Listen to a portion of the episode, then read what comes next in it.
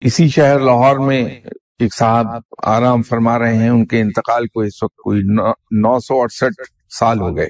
لیکن بڑے سے بڑا آدمی جو دنیاوی طور پہ کامیاب ہے، وزیر اعظم ہے، وزیر ہے، وہ ان کے در پہ حاضری دیتا ہے تو الٹے پاؤں چل کے آتا ہے۔ کبھی ان کی طرف پشت نہیں کرتا، حالانکہ وہ وہاں موجود نہیں ہے وہ انتقال کر چکے ہیں اور تقریباً ایک ہزار سال ہونے کو اب آ رہے ہیں۔ کوئی ان کا ذریعہ معاش نہیں، کیونکہ دنیا میں ہے ہی نہیں۔ اس کے باوجود تقریباً روزانہ ایک اندازے کے مطابق دس ہزار آدمی ان کے لنگر سے روز کھانا کھاتا ہے، وہ ہیں داتا صاحب۔ تو جس کو ہم دنیاوی طور پہ بہت کامیاب کہتے ہیں، ان کے یہاں تو دس آدمی روز کھانا نہیں کھا سکتے۔ چار دن میں تنگ آ جائیں گے لوگ۔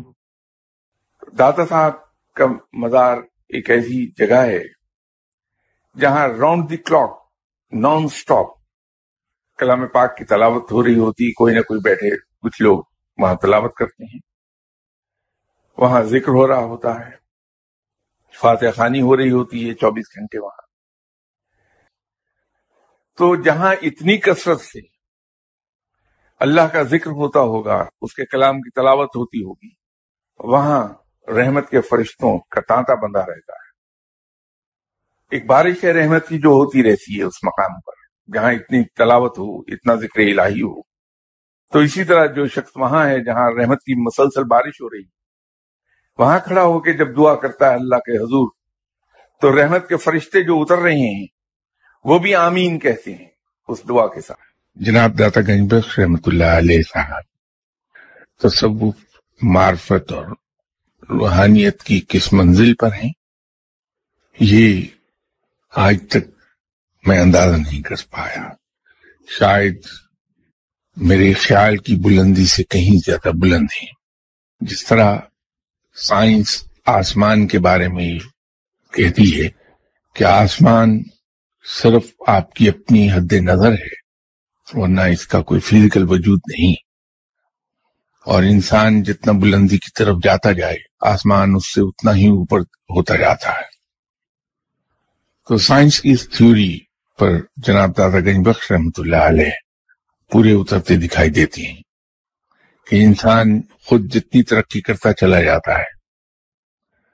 جناب داتا گنج بخش رحمت اللہ علیہ صاحب روحانیت میں اس کو اسی قدر بلند دکھائی دینے لگتی ہیں۔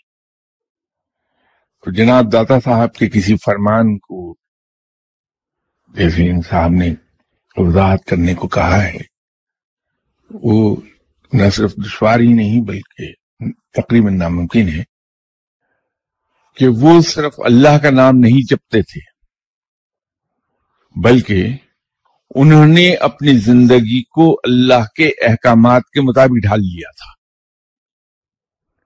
پوری کی پوری زندگی کا پیٹرن وہی تھا جو اللہ نے مقرر کیا۔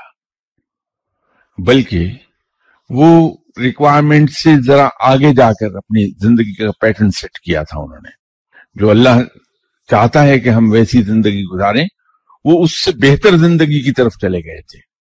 نتیجہ یہ ہے کہ رب تعالیٰ ان سے راضی ہوا اور ان کو یہ مرتبہ عطا فرما دیا۔ جناب حضرت گنج بخش رحمۃ اللہ علیہ صاحب کے بارے میں ایک عرض کیا کرتا ہوں کہ کوئی معلوم نہیں کہ اللہ تعالیٰ نے اس ہستی پر، اس شخص پر کس درجے کی رحمتیں فرمائی ہیں اور کیا درجہ عطا فرمایا۔ کہ انسان اگر مجھ جیسا امی ہے، تو یہ کہتا ہے کہ داتا صاحب بہت بڑے بلی اللہ کوئی عمران اگر چلا جاتا ہے وہاں، تو وہ یہ سمجھتا ہے کہ یہ ابدال ہے اس لیے کہ وہ بلندی اتنی ہی دکھائی دیتی ہے وہاں۔ جب کوئی ابدال وہاں حاضری دیتا ہے، تو داتا صاحب اس کو ایسی بلندی پہ بیٹھے دکھائی دیتے ہیں کہ وہ سمجھتا ہے کہ داتا کتب ہیں جب کوئی کتب وہاں حاضری دیتا ہے داتا صاحب کی حضور